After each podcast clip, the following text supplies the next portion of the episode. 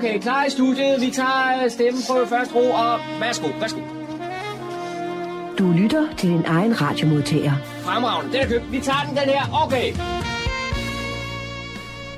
Og med det, så er vi i gang med denne uges udgave af programmet, der hedder Morgenkrøden. Mit navn er Kurt Kammersgaard, og byder jer hjertelig velkommen her til de næste to timer, hvor vi igen skal kigge på noget, der er sket, eller noget, der kommer til at ske her i vores lokalområde. Og hvad er det så? Vi plejer lige at kigge lidt på nogle overskrifter. Øh, John Marco han har været på besøg i forbindelse med, at det var skyttesportens dag her lørdag den 16. oktober. Så var han på besøg hos øh, Daglykke Skytteforening for at høre lidt om mere om det, og hvad det går ud på, og hvordan man ellers i øvrigt arbejder i sådan en skytteforening. Noget med sikkerhed og andre øh, vigtige ting, når det har med, med hvad skal man sige, skydevåben at gøre. Og så skal vi have en, øh, kan man sige, en, øh, en, en rigtig gammeldags vælgemøde. Det skal vi nede i det, det, det er ret sagt, det er for, forening Kulturhuset Fredsborg Gammelvig Bio, der arrangerer sådan en af slagsen. Det gør det her tirsdag den 2. i 11. kl. 19.00 nede i Gamle Biograf. Vi skal tale med formanden for foreningen, han hedder Paul Juhl, og ham skal vi ringe op og se, om vi kan få fat i her øh, lidt senere i løbet af, af formiddagen og høre lidt mere om, hvad det går ud på. For det er også noget med, at man vil gøre det lidt anderledes, end man plejer at gøre. Forstået på den måde, at øh, hvis ikke man kan møde op, hvis ikke man kan være der på dagen, så er man mulig for, måske for at følge med derhjemmefra på sin PC, eller se det på et andet tidspunkt. Vi er med om det, når vi ringer op og taler med formanden Paul Juhl om det. Fredensborg Kommune øh, hvad hedder det, kulturpris for 2021, den er blevet tildelt Ole Holte. Og den skal overrækkes nu her i den kommende uge.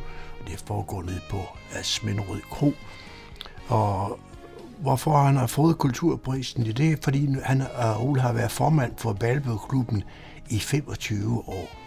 Og han har også været formand for Fredsborg Jazzklub i 25 år. Så, og så ud over alt de andre ting, som han også er med i, blandt andet også her på radioen med faste, øh, faste jazzudsendelse. Men øh, John har sat sig ned sammen med ham, og de får lige snak om hans, kan man sige, hans virke i de forskellige foreninger. Han har været medlem af, eller altså han har været formand for i mere end 25 år. Det er trods alt ikke så lidt. Og hvad har vi så mere? Øh, jo, John han har igen været en tur ud i naturen, og det har han været sammen med naturvejlederen Niels Henriksen.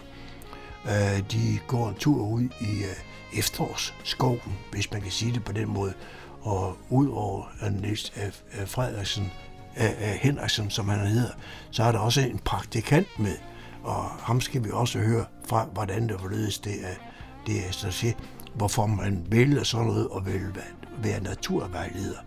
Men øh, hør mere om det sidst i udsendelsen. Og så selvfølgelig har Daniel kigget øh, på en masse lokale nyheder. Dem har han fundet her på humleborg.dk, og dem kommer vi ind på også i løbet af formiddagen. Så velkommen til. Rigtig god fornøjelse de næste to timer.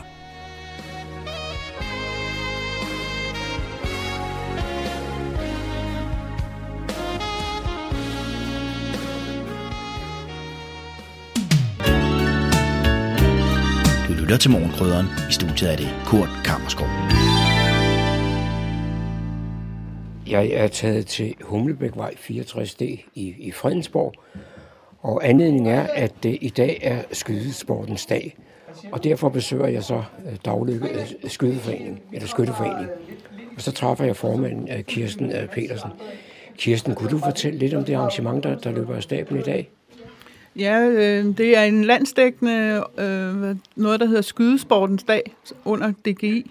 Og øh, der kommer, kan man komme op helt frit og, og gratis og prøve at skyde. Øh, og der, det er så det, vi øh, afholder i dag. Nu er det jo sådan, når det er noget med våben, så er der også noget, der hedder sikkerhed. Ja. Ja, men vi har, øh, der er en hel masse sikkerhedsbestemmelser, man skal overholde, og, og det er, når, når, når børnene og de voksne kommer ud på banen, så vil der stå nogle instruktører, som, som forklarer dem om sikkerhed og om, hvordan de skal skyde. Så, og og øh, det, er, det holder vi meget strengt på, fordi det er, det er, er, det er rigtige våben, og de er farlige, så man skal passe på. Hvor mange medlemmer er der her i, i Daglykke Skytteforening? Altså, vi, har, vi, er, øh, vi er lidt ramt af coronaen, ligesom så mange andre, så, det, så vores medlemstal er faldet lidt, men det er omkring de 90. Og, og hvor tit mødes I? Vi mødes to gange om ugen, øh, mandag og torsdag fra 18.30 til 20.30. Så, og der er, det, nogle, gange, nogle gange er der mange, og andre gange er der ikke så mange. Torsdagen er lidt rolig. Hvor længe har du egentlig selv været med i, uh, i, i foreningen? Jamen altså, jeg er sådan øh, født ind i foreningen, vil jeg sige, fordi min far han var medlem af foreningen i 50 år, og var de 25 år som, øh, som kasserer. Så jeg startede allerede som helt lille, altså inden jeg næsten kunne nå op over øh, skydedisken. Så, og så, sad, så stod jeg på to skamler, så jeg har ikke været særlig gammel. Jeg har været øh, 6 år eller sådan noget. Og så har jeg været det siden.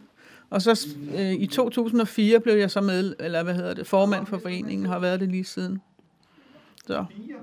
Hvordan er tilgangen med, med hensyn til nye medlemmer? Jamen altså lige for øjeblikket får vi faktisk en del nye. Øhm, så det, det er meget rart, fordi der er nogle af de gamle, der ligesom er både gået på pension i skydning, fordi øh, at på et tidspunkt kan man jo øh, ikke rigtig se, og man kan ikke rigtig holde riflen mere, så, så de gamle er ved, og, og så kommer de bare og hygger i stedet for. Når man nu holder sådan en arrangement som det her, altså skydesportens dag, giver det så nye medlemmer? Altså vi, øh, nu, nu blev det jo ikke holdt sidste år, hvor der var corona, men året før, der havde, havde vi 30 øh, deltagere på skydesportens dag, og øh, vi fik en fem stykker.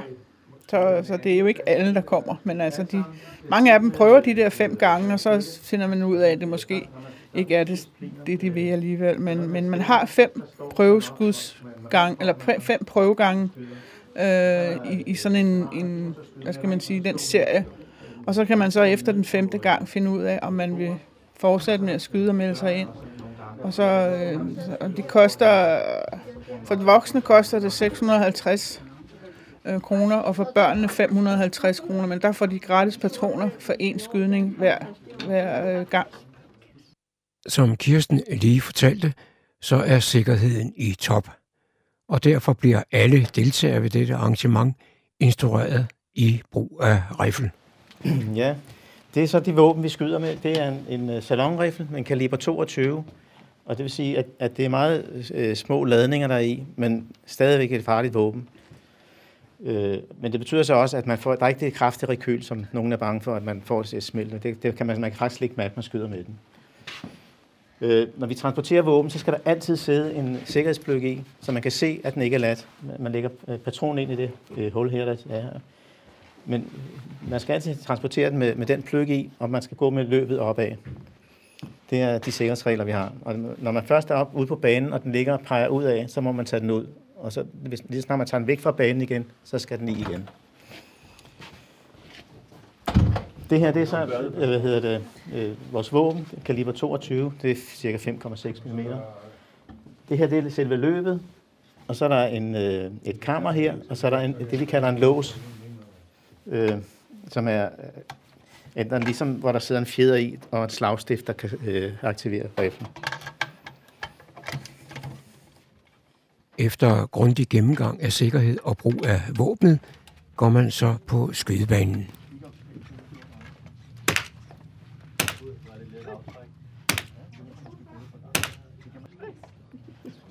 Så, så træffer jeg Line. Og Line, da jeg tog hjemmefra, der havde jeg på fornemmelsen, at, at Daglykke Skytteforening, det var noget for, for halvgamle mennesker. Men du er ikke særlig gammel. Nej, altså man kan så sige, at det kan godt være, at der er mange, som ligesom har været her i mange generationer. Øh, men det fede ved skydning, det er jo så også, at man hvad kan man sige, det er en ting, hvor det er, så kommer børnene med, og børnebørnene en dag. Øh, og jeg startede selv, da jeg var, øh, jeg gik i 5. klasse, og nu går jeg på universitetet, ikke? Så min far har selv, øh, hvad hedder det, gået i skydning og så videre, så det, det er mere sådan en, hvad kan man sige, en generationssport, vil jeg sige, hvor det er, det ikke kun er, er de ældre, men de er der selvfølgelig til at hjælpe en. Hvor, hvor meget tid bruger du på det? Uh, ikke så meget mere, men jeg har brugt rigtig meget tid på det, da jeg var yngre. Uh, jeg gik meget til konkurrencer uh, og lignende. Men altså, bare at være her en gang imellem lige og, og hjælpe, hvis der er brug for det, så, så er det fedt, synes jeg. Du møder også masser af mennesker? Det gør jeg i hvert fald. Det, igen, jeg har, jeg har gået siden jeg gik i 5. klasse, så jeg har skudt i 9-10 år nu, og jeg bliver ved med det. Så træffer jeg en af de aktive her i, i, i Skytteforeningen, Anne. Og Anne, hvornår øh, har I, har I øh, klubaftener her?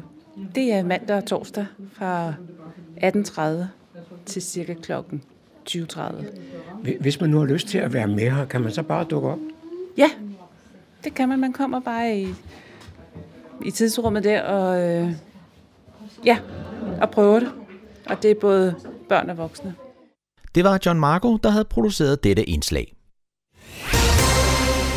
Så er det igen gået hen og blevet tid til de lokale nyheder og kulturinformationer, som man kan læse om på humleborg.dk. Jeg er Daniel Jørgensen. Snart er det tid til at slå kryds på sin favoritkandidat ved kommunal, regionals og seniorrådsvalget den 16. november, og i Fredensborg skal der vælges 27 medlemmer til byrådet. Men allerede nu så kan man brevstemme på Fredensborg Rådhus, borgerservice i stemmebussen samt på Niveau Fredensborg og Humlebæk Bibliotek. Du kan brevstemme til kommunal- og regionalsvalget frem til den 12. november kl. 16. Der vil være udvidet åbningstid for brevstemmer i den sidste uge op til valget. Stemmebussen kommer ud i hele kommunen i uge 43 til 45. I bussen kan man brevstemme til både kommunal- og regionalvalg og få hjælp til at afgive sin stemme digitalt til seniorrådsvalget. Man skal dog huske sin legitimation. På humleborg.dk kan du se en liste over stemmebussens køreplan. Kender du en person, forening, organisation eller privat virksomhed, som du mener bør komme i betragtning til Fredensborg Kommunes handicappris, så er det nu, man skal indsende sin indstilling, der er frist mandag den 1. november kl. 12. Fredensborg Kommunes kulturpris bliver i år uddelt for 12. gang. Prisen tildeles til privatperson, forening, organisation eller virksomhed i erhvervslivet, som i særlig grad har ydet en indsats for, at børn og eller voksne med handicap kan deltage i samfundslivet på lige fod med andre. Sidste gang prisen blev uddelt i 2020, blev Jens Andersen hædret for sit store engagement som formand for Dansk Handicaporganisations lokalafdeling i Fredensborg. Prisen overrækkes fredag den 3. december på FN's internationale handicapdag ved en reception på institutionen Lindegården i Fredensborg. Indstillingskriterier kan læses på humleborg.dk eller selvfølgelig på Fredensborg Kommunes hjemmeside. Igen i år indbyder Fredensborg Kommune til familiefræs på Fredtoften. Det er terrænløb for hele familien, hvor man kan deltage og dyste sammen. I år er det søndag den 7. november kl. 11. Den 3 km lange rute byder på sjove forhindringer i varieret terræn med chance for at blive godt våd og mudret. Tag gerne en madpakke med, som du kan nyde efter turen. Der serveres i øvrigt vand og frugt til alle, så der er lidt at styrke sig på. Det er gratis at deltage, og desuden er der diplom, medalje og chokolademønter til alle forhåndstilmeldte. Uanset om du vil gå eller løbe, så loves der sjov og hyggelig efterårsoplevelse i naturen. Tilmeld dig inden torsdag den 4. november og vær med i lodtrækningen om 5x2 biografbilletter til Humle Bio. Det var, hvad vi har fundet frem af lokale informationer fra humleborg.dk for denne omgang. De var oplæst og redigeret af Daniel Jørgensen. Du lytter til morgenkrydderen. Ja, så er det ved at være tid igen. Det her med hver fjerde, fjerde år, hvor vi skal øh, kan man sige, vælge kandidater, der skal sidde i vores byråd og få vores kommune til at fungere. Og så plejer man jo ligesom i de gode gamle dage også at holde nogle vælgermøder. Øh, når jeg siger gode gamle dage, så var det dengang, der, der var vælgermøder alle steder, kan man sige, i forsamlingshuser og ting og sager, og på kroer og ting, hvor man kunne få stillet spørgsmål til de lokale kandidater. Det kan man nu også fordi nu, fordi en god gammel vælgermøde skal afholdes nu her da, den 2. i 11. Og det kommer til at foregå ned i den gamle biograf i Fredensborg. Og det er foreningen der, den gamle biograf i Fredensborg, der står ligesom så arrangør af det her. Og den hedder vist nok Foreningen Kulturhuset Fredensborg Gamle Bio formanden, han hedder Poul Jul. Ham har vi i røret nu. Velkommen til, Poul Jul. Ja, tak skal du have, Kurt. Poul, øh, en god gammeldags vælgermøde, ikke også, så, øh, som, som vi alle sammen kan huske det, hvordan det var i gamle dage, øh, hvor man kan få stillet spørgsmål til spidskandidaten. Det er overholdt i nu her den 2. i 11. Det er en tirsdag, og det er klokken 19 i den gamle biograf. Hvad, har du en fornemmelse af, hvad, hvad, kan man sige, hvad emnerne vil blive? Det håber jeg da.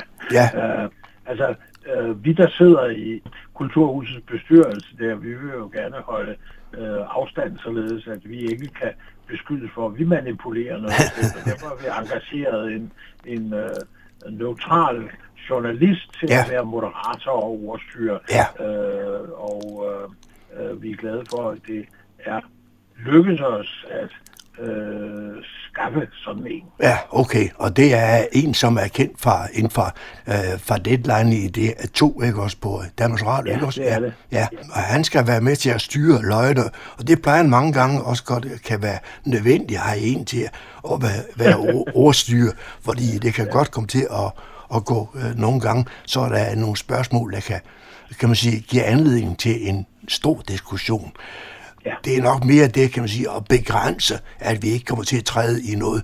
I har også lagt op til, som jeg kan se i en pressemeddelelse, I er sendt ud, at uh, det skal være uh, emnet, som relaterer måske mest her til Fredensborg by, ikke også? Forstået ja. på den måde, at det er, det er den eneste, der kommer til at foregå her i Fredensborg by af vælgermøder, ikke? Vi er satser jo på med alt, hvad vi laver i gamle bio, at uh, det skal være noget, som bringer noget nyt og godt ind til vores lokalsamfund. Det skal være med til at vitalisere og, og skabe aktivitet i byen. Ja. Og øh, det er meget længe siden, der har været holdt et borgermøde her. Det er jo blevet alt for almindeligt, at øh, kommunalpolitikerne bare sender deres embedsmænd ja. øh, ud og tale med, med befolkningen, og det synes vi er noget skidt. Ja. Og øh, derfor har vi så inviteret øh, samtlige øh, politiske partier, også ja. de nye partidannelser til at komme, og øh, vi har været så heldige, at det har de responderet godt på, og de har sendt deres nogle af deres bedste kandidater. Okay, ja. Øh, så, så det er topkandidater og andre gode kandidater, som kommer. Ja. Og selve tanken bag det, øh, det er, at øh, øh, politik, det er også en del af kulturen, mm-hmm. og øh, politik, det er en del af vores hverdag. Og øh, derfor vil vi gerne have, at vi får mulighed for at udfordre politikerne, men også at give øh, dem, der er interesseret, mulighed for at komme med deres spørgsmål. Ja. Og der er jo meget at tage fat på her øh, lokalt. Øh, nogle af de ting, vi peger på, er trafikken i A6, øh, øh, noget som øh, vi ikke direkte har peget på, men som jeg også tror er vigtigt, det er, øh, hvordan gør vi mere for vores unge? Ja. De unge der på 16-25 år øh, har ikke rigtig nogen steder at være i vores by, og, og, og da det er så en dejlig by, så ser vi gerne, at der sker noget mere der. Ja. Så har vi jo hele det her kompleks, der hedder den øh, grønne slotsby, ja. øh, som jo forløbig har res- resulteret i, at øh, for eksempel under kronen der, øh, det har været ligget fuldstændig i, om ikke ruiner, så i hvert fald været lukket og slukket i tre år. Ja. Og det synes vi ikke, kommunen kan være bekendt. Så er der sådan noget, som ikke er kommunen er alene, øh, men også Slots- og Kulturstyrelsen, nemlig Kongebroen, som vi jo samlede ind til for øh, snart 30 år siden, da prins Henrik øh, havde 60 års fødselsdag. Øh, mange i Fredensborg bidrog til det, og det ligner jo simpelthen en ruin, ja. øh, som det er i øjeblikket. Øh, og der ser vi gerne, at der kommer gang i det. Men, men ellers, der er åben for alle lokale emner, og vi mener, at øh, en god, øh, et, et godt lokalt demokrati, der skal vi have det her op. Det er ikke sådan, at vi forlanger de store øh, gaveuddelinger til byen, men øh, vi vil gerne have mulighed for at snakke om, øh, hvad sker der i byen, og øh, hvordan kan vi sikre, at der fremover bliver så meget liv og aktivitet i byen, så vi kan bibeholde en levende by ved siden af et levende slot. Ja. Øh, man forudser jo lidt, at øh, en af de store emner, i, øh, når der skal til at være, være valg, ikke også til, til Folketinget også, det er, at øh, miljøet øh, kan godt gå hen og tage, tage meget af, af, kan man sige, af den øh, diskussion, der kommer til at foregå. Regner du også med, at det vil gøre det her lokalt? Ah, det har jeg ikke nogen mening om. Uh, altså, jeg tror, vi alle sammen synes, at miljøet er vigtigt. Det er jo det vigtigste, vi sådan set kan give arv til vores uh, efterfølgere, at miljøet ikke går amok. Ja. Uh, og uh, vi snakker om nedskæringer på uh, 70 procent af vores CO2-udledning, og, og må det ikke vi, vi når det. Men altså, hvis, det skal jo ikke være sådan, at at snakke om miljø, det gør, at, uh, at vi glemmer vores hverdag.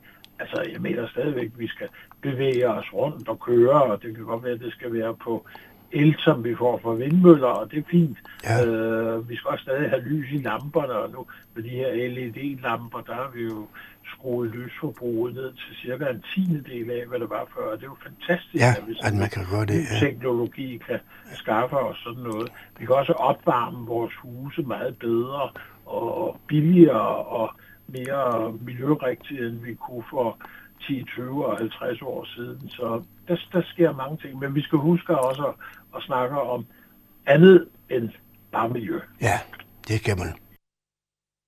Øh, jeg har stadigvæk øh, Paul Juhl, der er formand øh, for den gamle biograf nede i Fredensborg Foreningen dernede. Og Paul Juhl, der er noget med, at øh, man har mulighed, hvis ikke man kan hvad skal man sige, afse tid til at komme derned her den anden i 11. i den gamle biograf, så har man mulighed for at følge med på anden måde. Fortæl lidt ja. om det.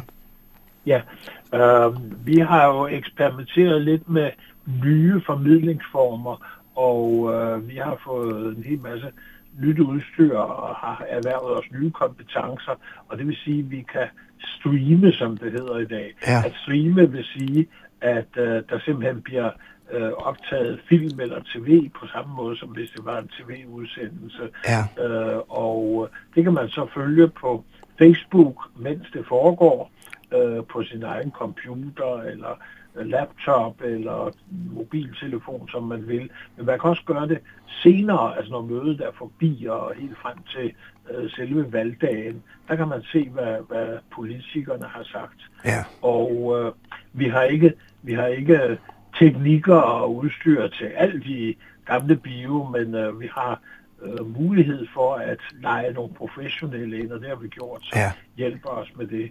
Øh, vi regner med, at øh, kommunen giver os et tilskud til ja. at øh, få dækket de her omkostninger, og det er vi blevet positivt behandlet i økonomiudvalget. Ja. Vi håber, at byrådet også bakker det op.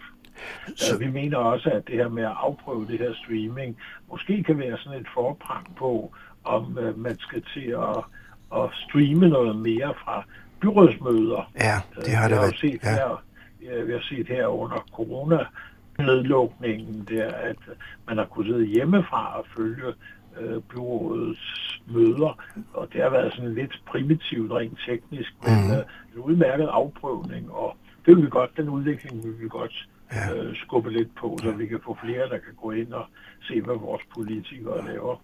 Men også det, som du også lige nævnte, det her med, at uh, hvis ikke lige man har tid til at følge med, mens det hele det pågår, ikke også, så, så, ja. så bliver det gemt, og der kan findes frem, uh, når man kommer hjem fra arbejde eller på et andet tidspunkt, ja. så kan man uh, finde det frem igen. Og det kender folk jo sikkert også uh, ganske udmærket fra deres, uh, kan man sige, færden ud på internettet, hvordan man, man gør de der ting. Mm. Ja. Nu starter det hele, det starter klokken, hvad, nu jeg sidder lige og, og læser mig frem til det, jo 18.30 åbne i dørene, og ja. det er klokken 19, det, det, det begynder. Og der er begrænset plads, også, skriver I også. Jo. Der er jo. plads til cirka 110 personer, der, kom, der kan komme ind, ikke også? Men øh, så er der jo nogen måske, der siger, jamen så behøver jeg ikke komme, fordi jeg kan jo bare sidde ja. derhjemme og følge med i det, ikke også? Det er, det er også fint. muligt, ja. Ja, det er fint. Vi håber, vi håber at der kommer så mange fysisk, så, ja. så der bliver den hygge, der er, ja. øh, som man, man har ved et vælgermøde, øh, når man er mange mennesker sammen. Ja. Øh, så der også skal komme lidt sjovere og frække spørgsmål ja. til øh, politikerne. Men det, At det, i gamle dage, så var det jo sådan, at det var mange gange uh, hovedparten af tilhørende, det var partisoldater, ikke også, der sad ja. nede på, på rækkerne, ikke også, og kunne stille nogle uh, ledende spørgsmål til deres kandidat, men uh, det, det undgår man nok heller ikke i fremtiden. Ej, det ved jeg ikke. Vi har, vi har, vi har, vi har, vi har, vi har skrevet til øh, deltagerne og partiforeninger, det er, at vi selvfølgelig ikke har noget mod, at der kommer et par lokale kandidater med. Øh, altså det kan jo være, at, at øh, topkandidaten er fra Humlebæk eller Niveau eller, Ja.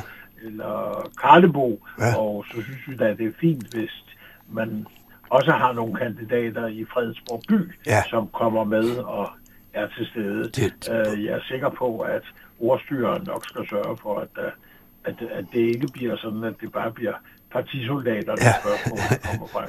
Ja, det er rigtigt. Men i hvert fald et øh, god gammeldags, øh, kan man sige, vælgermøde, som finder sted her den 11.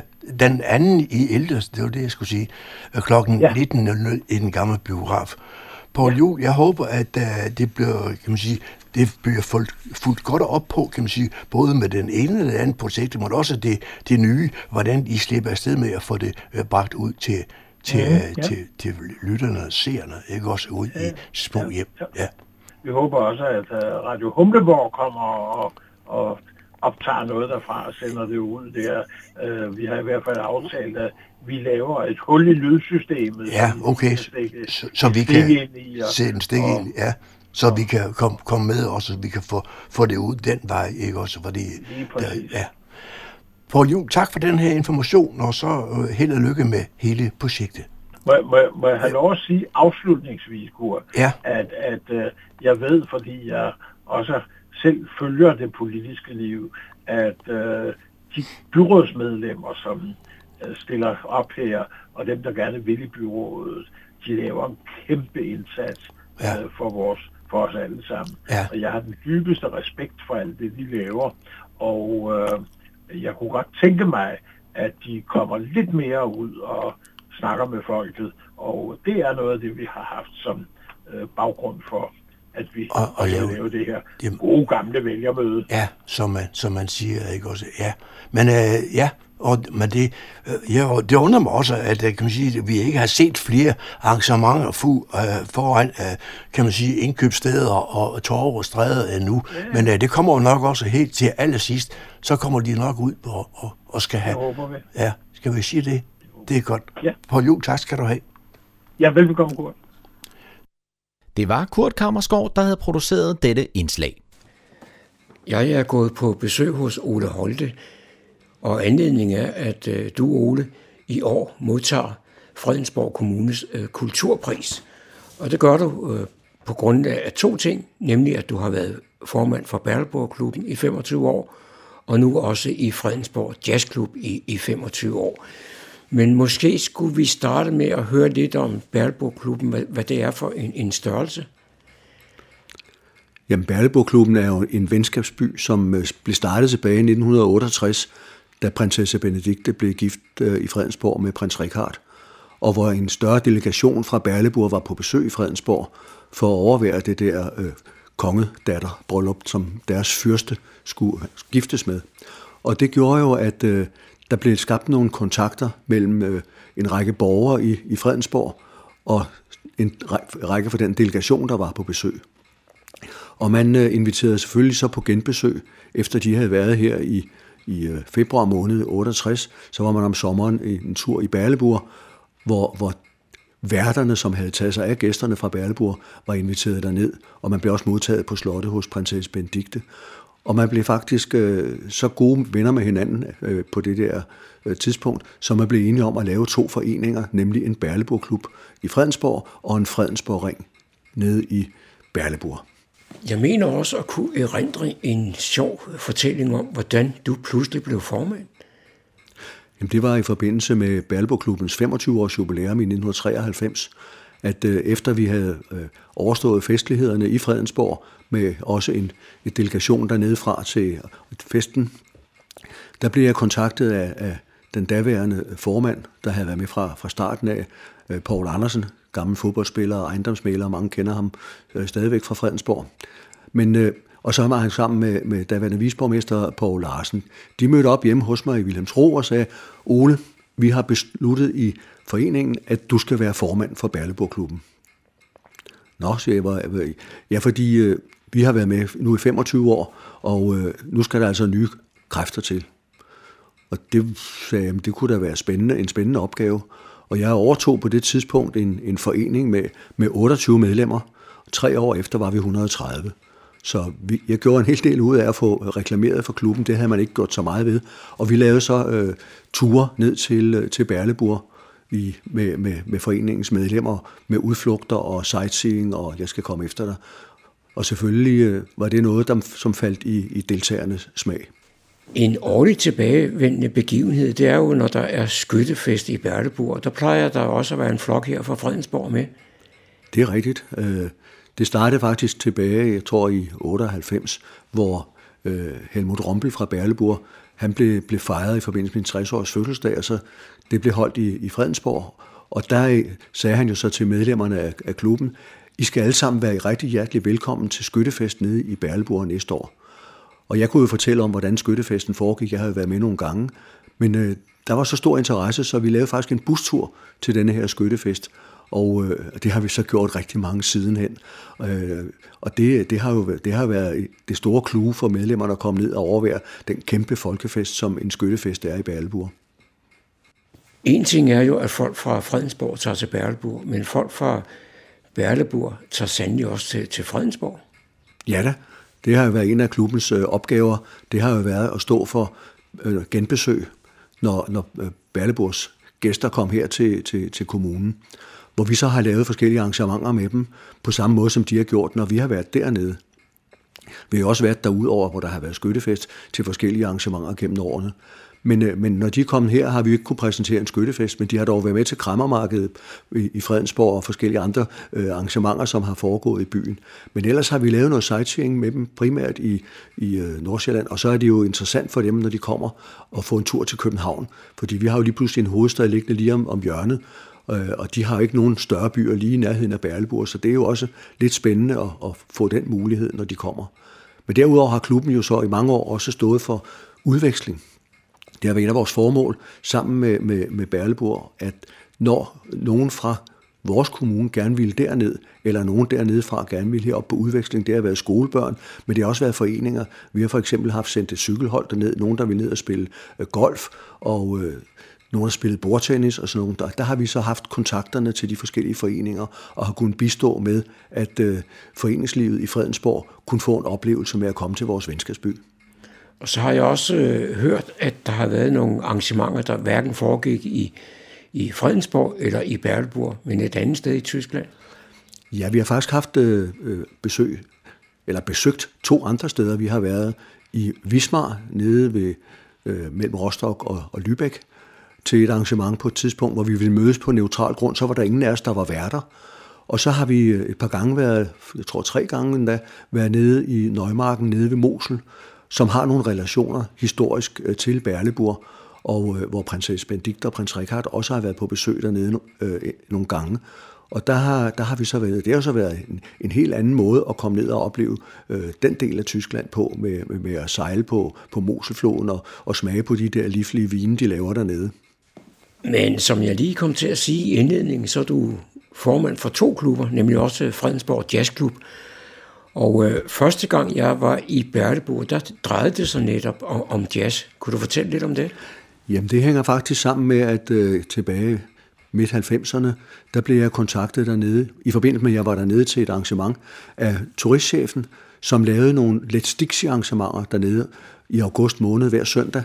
Og øh, da han så hørte, at jeg også var formand for en jazzklub i Fredensborg, så siger han, Ole, kan du så ikke have noget dansk jazz med herned, fordi det kunne da være interessant, også når vi har en venskabsby i Danmark, og så også få noget dansk jazz med, så det ikke kun er tyske eller hollandske orkestre eller sådan der kommer og spiller på markedspladsen i Berleburg.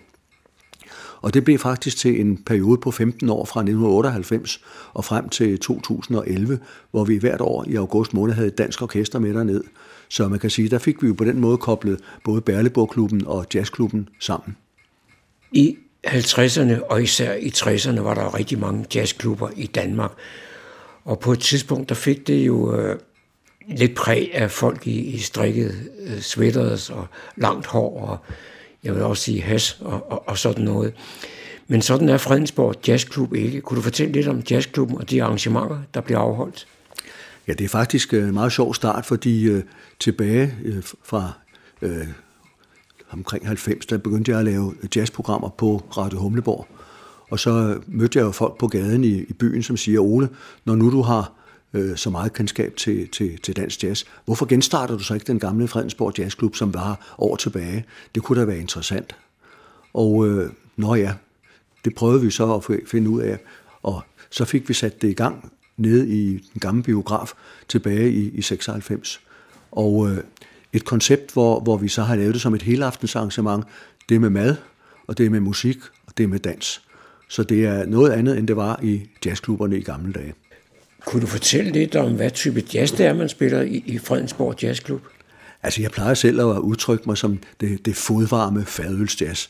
Og det er sådan et meget sjovt udtryk, fordi det er jo bestemt, øh, ikke, jo, fadøl kan man godt få, men, men øh, i dag er det jo folk, der får en, en, en fin øh, middagsanretning, og der er det jo typisk med vin til og hvide due på bordene, og, og, og så er det efterfølgende jazz, med, man danser til. Det vil sige, det er New Orleans jazz, Dixieland jazz, altså stadigvæk den der traditionelle jazzmusik, som vi, vi benytter, og det er jo den publikum kommer efter. Øh, den moderne jazz, det er jo mere til koncertoplevelser, hvor man sidder og lytter, og, og, og der, er, der, er ikke, der er ikke den samme mulighed, som der er med, med den type jazz, som vi har. Og vi har været flere steder i Fredensborg. Vi startede som sagt i den gamle biograf. Så var vi i en periode på Asminderød Kro, og så har vi været i Fredensborghusene, og er nu landet og er i øh, Prinsessesalen på Store Kro, hvor vi har arrangement næste gang den øh, 19. november. Nu beskæftiger du dig ikke kun med, med jazz på, på Jazzkanalen eller i Fredensborg Jazzklub. Du er også begyndt at arrangere, og du hjælper også andre orkester med deres arrangementer. Ja, det er sådan, øh, efter man er gået på pension, så er det lidt mere tid til at gå og øh, bruge sine fritidsinteresser. Og det har så udviklet sig sådan, at øh, mange af de jazzorkestre, jeg har haft kontakt med, har jeg jo haft øh, med i Berleborg, og flere af dem har jeg jo så begyndt at lave ture med, hvor vi har jazzfolk med på rejser, det har været blandt andet til Berleborg en række gange også, hvor vi har været dernede med jazz, men vi har også været i øh, Hamburg, i Berlin og i Dresden, vi har været i Stettin i Polen, og så øh, have været på nogle eksotiske ture, som jeg plejer at sige det, hvor vi har været i Svendborg og Aalborg og sådan noget, fordi det skal jo også være, være på dansk grund. Men det har faktisk øh, været meget sjovt, og det, det blev så udvidet på et tidspunkt, hvor, hvor jeg blev kontaktet, at jeg om ikke jeg kunne stå for noget jazz op i Helsingør, øh, i musikteateret deroppe. Og det øh, lovede jeg så de der musikere, det skulle, jeg skulle nok øh, være med behjælpe med. Ja, du kender jo alt det der fra jazzklubben i Fredensborg, så det kan du sagtens finde ud af. Og, og det virkede da også fint at par ind til det, at, at øh, stedet det lukkede og blev til Old Irish Pop. Og så stod de der og sagde, så må du finde ud af noget andet. Og der fik jeg ved en tilfældighed kontakt med, med Scanlines, øh, som det hed dengang, nu hedder det Forsea Ferries, og, og spurgte, om ikke vi kunne være ombord på færgen, fordi til de arrangementerne i Helsingør kom der mange svenske gæster. Og øh, det skulle være noget, hvor de ikke havde så langt. Og det kunne jo ikke være nemmere end med færgen, fordi der kan de gå ombord direkte i Helsingborg, og så er det der, det foregår, fordi vi laver jazzen ombord på Tycho Brahe-færgen, og den sejler bare frem og tilbage i almindelig rutefart. Men vi har så hyret øh, restauranten, og så har vi jazz og musik og dans. Lidt aller samme koncept ombord, som det vi bruger i, i, i Fredensborg Jazzklub. Og det har, har kørt nu i, i øh, en periode siden øh, 2014. Og så har det jo også den fordel, at der både kan komme danskere og svenskere ombord. Ja, lige præcis, fordi øh, tidligere måtte svenskerne jo tage færgen over, og så bevæge sig til fods ned i Søstrædet i Helsingør. Men nu, øh, når de går ombord i Helsingborg, så er det der, hvor det foregår. Og dem, der skal med fra, fra dansk skide, ja, de, øh, de går jo bare ombord i Helsingør, og så øh, sejler man der frem og tilbage, og, og er samlet øh, i, i restauranten. Så, så det er jo også en, en rigtig god mulighed. Har, har, har du nogensinde oplevet, at folk er kommet til at stå af i den forkerte side? Ja, det har jeg.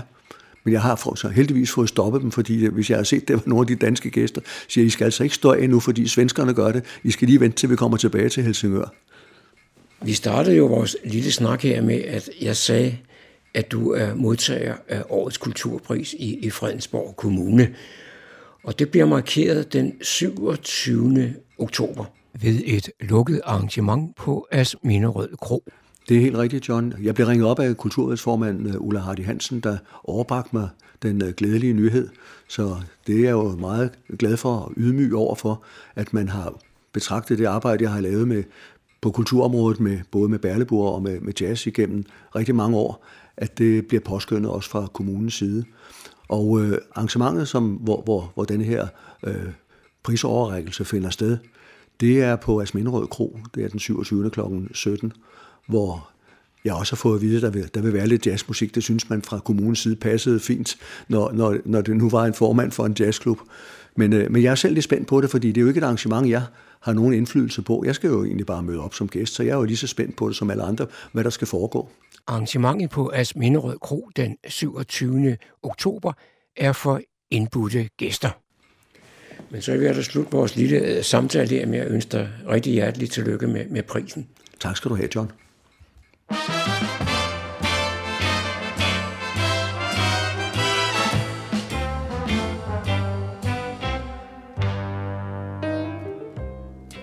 lytter til programmer, der hedder Morgenkrøden. En hver lighed med nogen anden eksisterende radioprogram må sige sig være ren helt.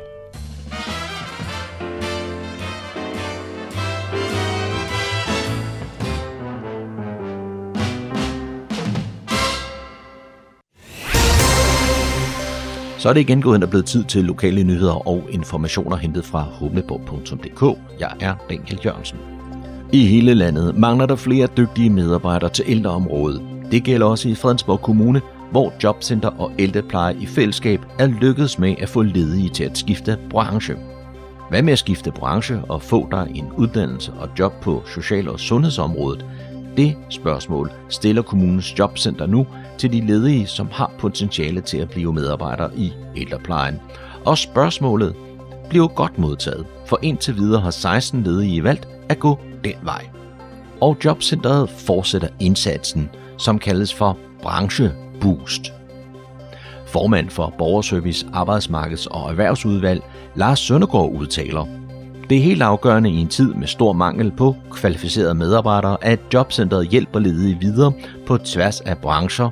Det er derfor i alles interesse, at vi lykkes så godt med denne indsats, som er ren win-win for alle parter. SOSU-uddannelsen er en såkaldt vekseluddannelse, hvor der løbende skiftes mellem skole og praktik. Skoledelen kan foregå både i Hillerød og Helsingør. Praktikforløbet kan foregå inden for de fire områder plejehjem, hjemmehjælp, hospital og psykiatri. I anledningen af Halloween inviterer Filmklubben Humlebien og Humlebæk Bibliotek til vild koncert med orkestret De Onde. Det foregår på Humlebæk Bibliotek den 31. oktober kl. 10 til 10.45.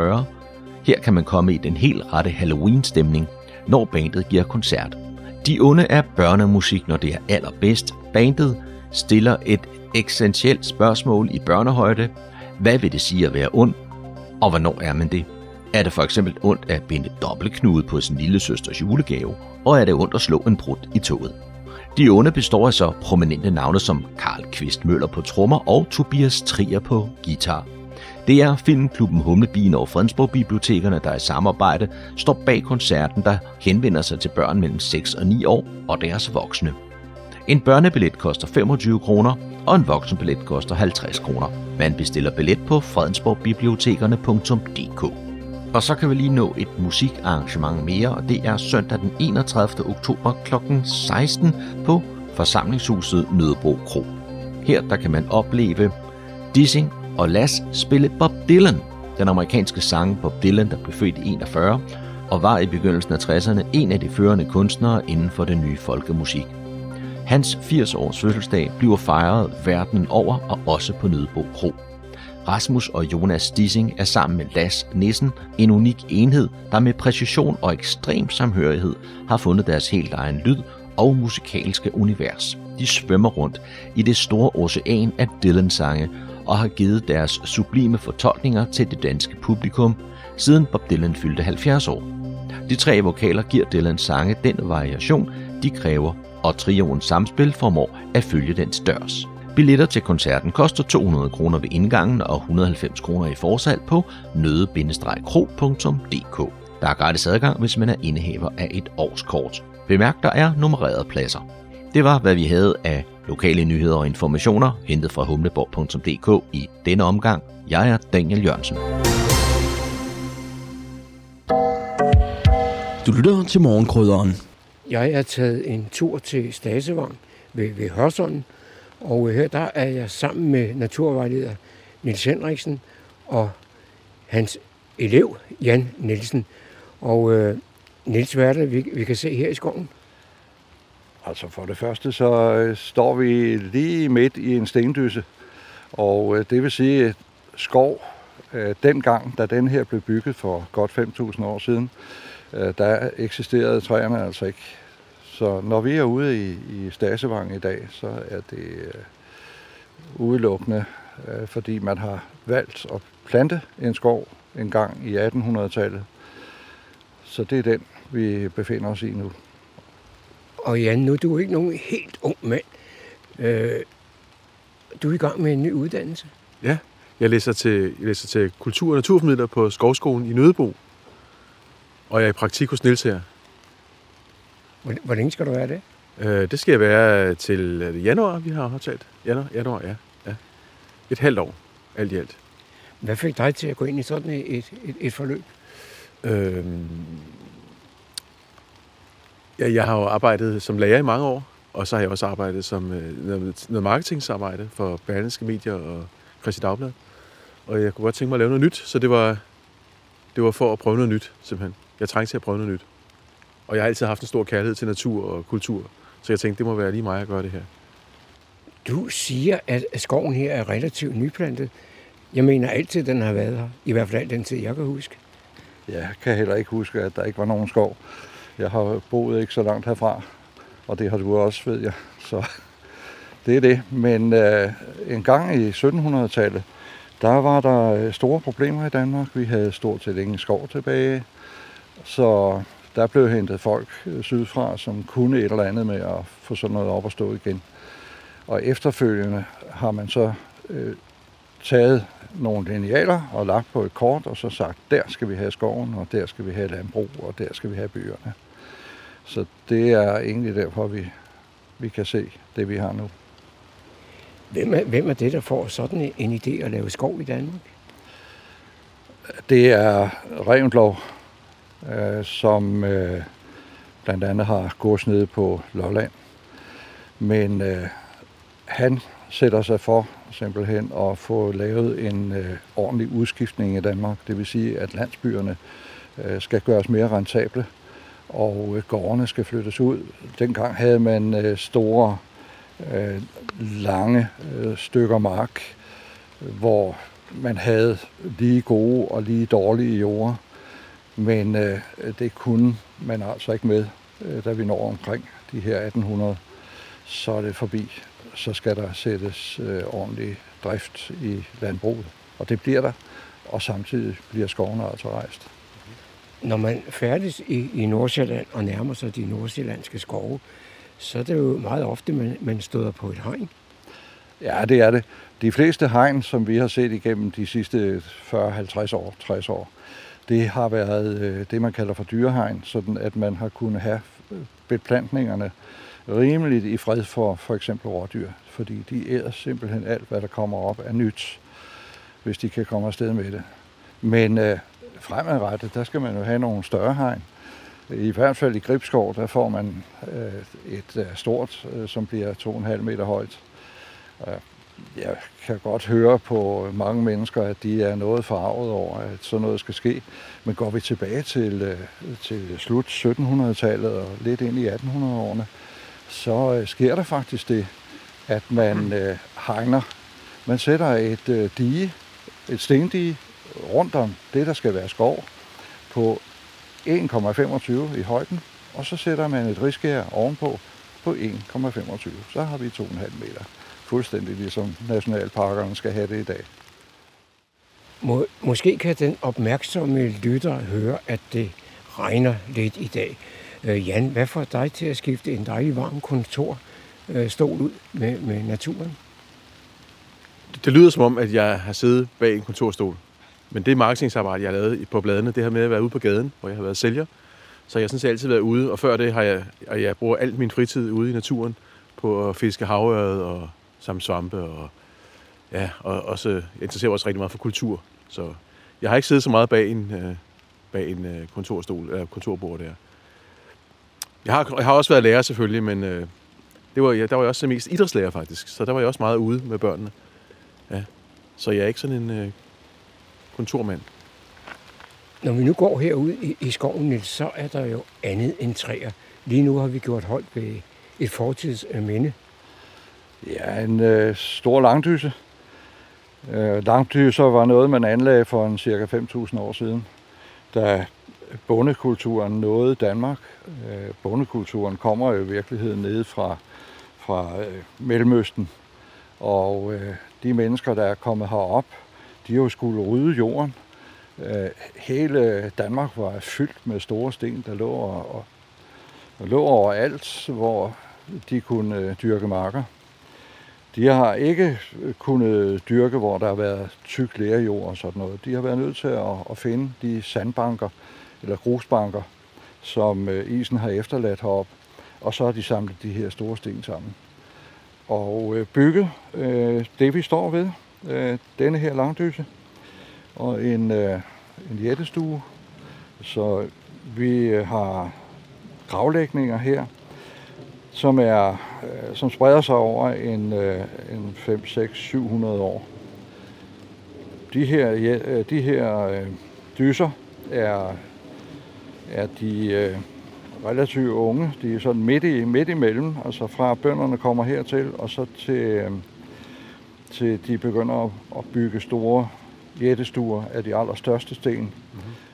og putte mange mennesker i. Den, jeg står overskrevs ved her, øh, den har kun holdt øh, en enkelt person inde, da de lagde den store klods ovenpå. Men det er jo mange, mange år siden disse dysser og gravkammer har været i brug.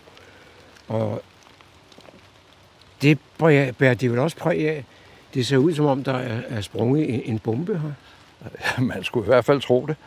Øh, og det er der jo på sin vis. Øh, man har brugt nitroglycerin, og man har brugt øh, dynamit sandsynligvis til at banke de fleste af de store sten i stykker. Blandt andet overliggerne.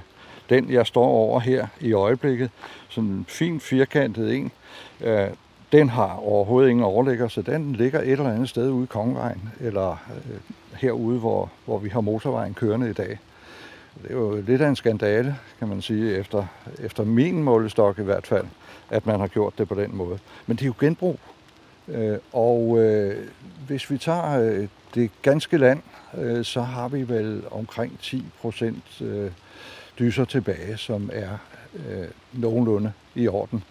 Resten er ganske enkelt brugt til at, at lægge i jernbaner og i veje og, og så videre, under huse og hvad ved jeg. Nu er vi her i, i slutningen af oktober måned, og øh, Jan, vi tager herud nu, og jeg synes ikke, der er så meget at opleve i den danske natur på den årstid. Hvad, hvad mener du om det? Ja, nu har jeg jo praktik hos Niels Henriksen på Nordsjællands Naturskole, og jeg har virkelig oplevet mange ting her i den her periode, også med svampe og bær og sådan nogle ting. Og vi har også været på fisketur ved Estrum Sø, hvor vi har fanget arbor og set havørne. Og... Så jeg ved ikke rigtigt, om, om jeg er enig med dig, om der ikke er noget at opdage. Jeg synes, der er mange ting at se og smage på. De fleste, i hvert fald byboere, de kan jo godt lide sommeren, og, og især foråret. Ikke? Ja. Men der er også noget at komme efter nu. Absolut. Jeg kan absolut anbefale at tage en tur i naturen, også om vinteren. Nu fortalte Jan jo, at der altid er noget at komme efter i, i den danske natur. Og ganske få øjeblikke efter, så gjorde du holdt. Ja, det gjorde jeg, fordi jeg synes, øh, den lille klynge svampe, som jeg så, øh, var interessante. Og det var de jo også. Jan får dem i hvert fald med hjem, og nu kan han lægge dem på panden. Øh, det er foranderlig skældhats. Det er en af de gode spisesvampe, vi har, som står på stube, oftest på bøgestube. Men der er jo masser af svampe at finde rundt om i øjeblikket. Kantareller og ja, rørhatte. Nu har jeg en vis evne til at gå igennem en skov uden at se svampene. For det første interesserer det mig ikke, og for det andet så er mange af dem i samme nuancer som de nedfældende blade. Ja, det er fuldstændig rigtigt. Altså for eksempel øh, øh kantarellerne, trækkantarellerne, de ligner fuldstændig bladene, der ligger i skovbunden. Så hvis ikke man har øje for det, ikke bemærker, øh, at øh, der står noget dernede imellem, så går man bare tværs hen over det hele og sparker måske til det. Men det skulle have været hjem på panden. Det er helt afgjort. Dejligt spise øh, materiale. Som, som tidligere nævnt, så er det eneste, jeg rigtig hører herude i dag, det er jo regnen og regndråberne. Tidligere på året, der var det jo fuglesangen. Hvor er alle fuglene blevet af? De holder deres mund. Hovedparten af dem, de siger ingenting, så snart ynglesæsonen er overstået. Øh, en gang imellem kan vi høre en, en musvåge. Vi så også lige en enkelt, inden vi gik ind i skoven i dag. Men øh, øh de holder altså munden helt frem til øh, omkring februar. Så begynder de lige så stille og roligt at rulle sig ud igen. Øh, blandt andet solsorten, som vi jo burde kunne høre sådan et sted som her, den, øh, den starter lige så stille og roligt omkring 1. februar med at sidde og øve sig. Øh, så når man går forbi en, en busk, hvor der sidder en solsort, eller man kommer så tæt på, at man kan høre den, så sidder den og pipper ganske, ganske øh, stille og roligt. Den melodi, som den skal øve sig på, indtil øh, forårssæsonen rigtig bryder frem. Mange af de oplevelser, vi har med fugle i den danske natur, det er jo fugle, der ikke er her, her hele året. Ja, altså nattergalen, som Karen Bliksen har jo har beskrevet i sine bøger, kom jo til Rungsted Lund i, jeg tror det var i den 7. maj, gik hun ud for at finde den øh, hver forår, da hun boede på Rungsted Lund. Men nu er den jo ikke, den findes jo ikke længere på Rungsted Lund desværre, fordi øh, mange af, af, hvad hedder det, vores trækfugle har ikke de bedste øh, ynglebetingelser i Danmark længere. Men øh, der er masser af fugle, som kommer trækkende til Danmark, og som forlader os her igen i, i efteråret. Netop nu. I går så jeg oppe i Sverige øh, stæren på vej tilbage til sydpå. Så er vi stanset ved noget så eksotisk som et hul i jorden. Hvad, pokker er det? Det er altså ikke en bombe, der er faldet. Det er nogle øh, folk, øh, og sandsynligvis skovfolk, der har været herude og gravet ros for en 40-50-60 år siden, Øh, for at anlægge de veje, der er i Stasevang. Men, øh, men det er jo et fantastisk øh, sted, øh, hvor vi i princippet ser noget relativt nyt, men kan erkende, at det er derfor, netop at der har været grus i bunden her, at bønderne har anlagt dyserne, vi lige er gået væk fra. Øh, det var nemlig der, hvor de kunne dyrke jorden. De havde ikke andet end, end arten, øh, her træplov, som de kunne trække igennem overfladen. Øh, så det skulle der altså grus til, ikke ler, som jeg også har nævnt en gang tidligere. Hvornår blev området her egentlig befolket?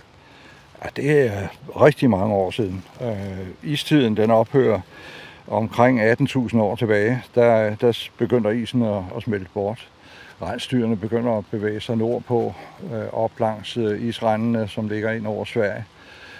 Og der må vi nok regne med, at i hvert fald for 14.000 år siden, der render der rensdyrjæger rundt her, som kommer sydfra. De kommer op igennem Jylland, øh, og de øh, går tværs over, fordi der er ikke noget vand. Jylland, Fyn, Sjælland og Sverige hænger sammen i et land. Og derfor kan de komme op over og ind over øh, øh Øh, det svenske område og ja, regner derfra. Der kommer også nogen øh, østfra, som går op over Finland og den vej. Øh, og de mødes på et eller andet tidspunkt og, danner sandsynligvis fællesskaber. Når vi så når frem til omkring 7.000 år før, altså tilbage fra, fra nutiden, ikke? så øh, begynder der at ske noget sydfra. Så får vi øh, en bondekultur op, som stammer fra Irak-området, Irak og Afghanistan, og, det vi hører om i, i radioavisen eller i tv nu. De kommer simpelthen heroppe og øh, slår sig ned som bønder. Og det er, det er dem, der har skabt de her stendyser, øh, der ligger her. Som sagt, så er vi her i skoven, og det er slutningen af oktober måned. Der er stadigvæk lidt øh, blade på, på løvtræerne de er ved at skifte farve, mm. og om ikke ret lang tid, så står træerne helt nøgne. Fuldkommen. Det gør de. Uh, og det er jo en helt øh, anden tid. Altså, jeg synes, det, det her med farverne, der er lige i øjeblikket, det er jo en pragtfuld tid. Men, øh, men selvom træerne står nøgne, øh, så synes jeg, det er, er hyggeligt at komme ud og gå i, i øh, en skov som den her. Man kan se lidt længere. Øh, hvis man nu fældede skoven, så kunne man se endnu længere. Jeg kom lige til at tænke på øh, en gammel professor, jeg havde op, op øh, fra Aarhus Universitet. Ja, altså min professor han snakkede om, at han gerne ville have fældet alt skoven, men han kunne ikke få, få lov til det.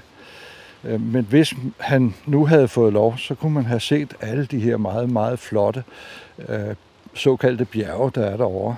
Men øh, du skal lige fortælle, hvor det var, han ville fælde de her træer. Ja, det var over på Mols Bjerge. Det var det faktisk. Det er det, vi kalder det i dag. Øh, nogle fantastisk øh, store bakkedrag, der er blevet skubbet sammen af isen, der har ligget over Danmark. På vej herned til, til Stadsevangskoven, der bemærker jeg jo, at øh, selvom markerne nu har været efterårspløjet i en periode, så er de ved at være grønne igen. Ja, det skal de jo være. Øh, det er vel nok 20 år siden, at man besluttede, at der måtte ikke ligge bare marker. Øh, fordi så blev alt for meget af det øh, kvælstof, man har brugt som gødning i for- og sommerperioden, det ville blive vasket ud til vores vandløb og dermed også ud til havet og, skabe store problemer derude. Så når vi finder en, en grøn mark i dag, eller alt stort set er grønt, så skyldes det ganske enkelt, at man vil undgå udviskning af kvælstof og fosfater. Noget af det, jeg har bemærket, det ser jo ret nytilsået ud. Jamen, det er det også, fordi selvfølgelig er der vinterafgrøder. Det skal ikke bare være grønne marker for, for det grønne skyld, men øh, øh, Øh, der er noget, der skal spire op i øh, det kommende forår. Og, øh, og sådan er det. Øh, det er jo en fordel, at man ikke har de der sorte marker, som man øh, havde førhen, fordi man er blevet enige om at lave sådan en kompromis med landbruget. Inden vi, vi slutter vores lille tur her øh, i Stasemang Skov, skal vi da også lige have med, at øh, vi mødtes her på parkeringspladsen ved, ved Fredtoften. Og Fredtoften, det er jo sådan et rekreativt område her imellem Hørsom og, og Fredensborg kommuner. Men der er jo også en fortid. Ja, det er der. Øh, det går vel tilbage til efter 2. verdenskrig. Der begyndte man at deponere øh, skrald herude.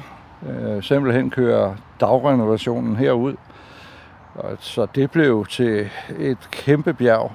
Det kan vi jo nyde godt af i dag, fordi der er jo selvfølgelig lagt jord hen over det hele. Og øh, det har fået en, en fantastisk afslutning, så at sige. Og er i dag et øh, sted, hvor man kan øh, rekreere, og man kan spille, øh, og man kan i det hele taget gå rundt og opleve øh, mange, mange dejlige ting. Det er i hvert fald et sted, hvor mange mennesker lufter hund. Nogle spiller frisbee-golf, og hvis der skulle komme lidt sne, hvad der ikke er så ofte mere, så bliver der også dyrket vintersport. I hvert fald.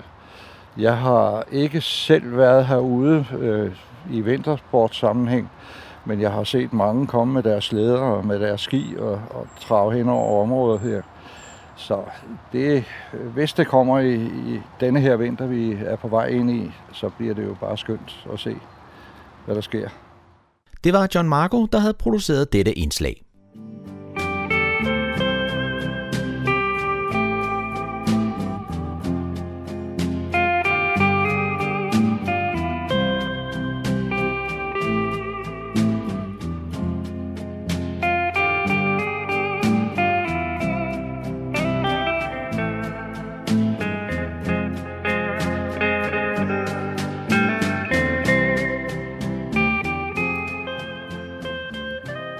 Toner fortæller os, at vi er nået til afslutningen på denne uges udgave af programmet, der hedder Morgenkrøden. Her fra redaktionen, som består af undertegnet, jeg hedder Kurt Kammersgaard. Ja, der siger jeg tak for nu, og på genhør en anden god gang.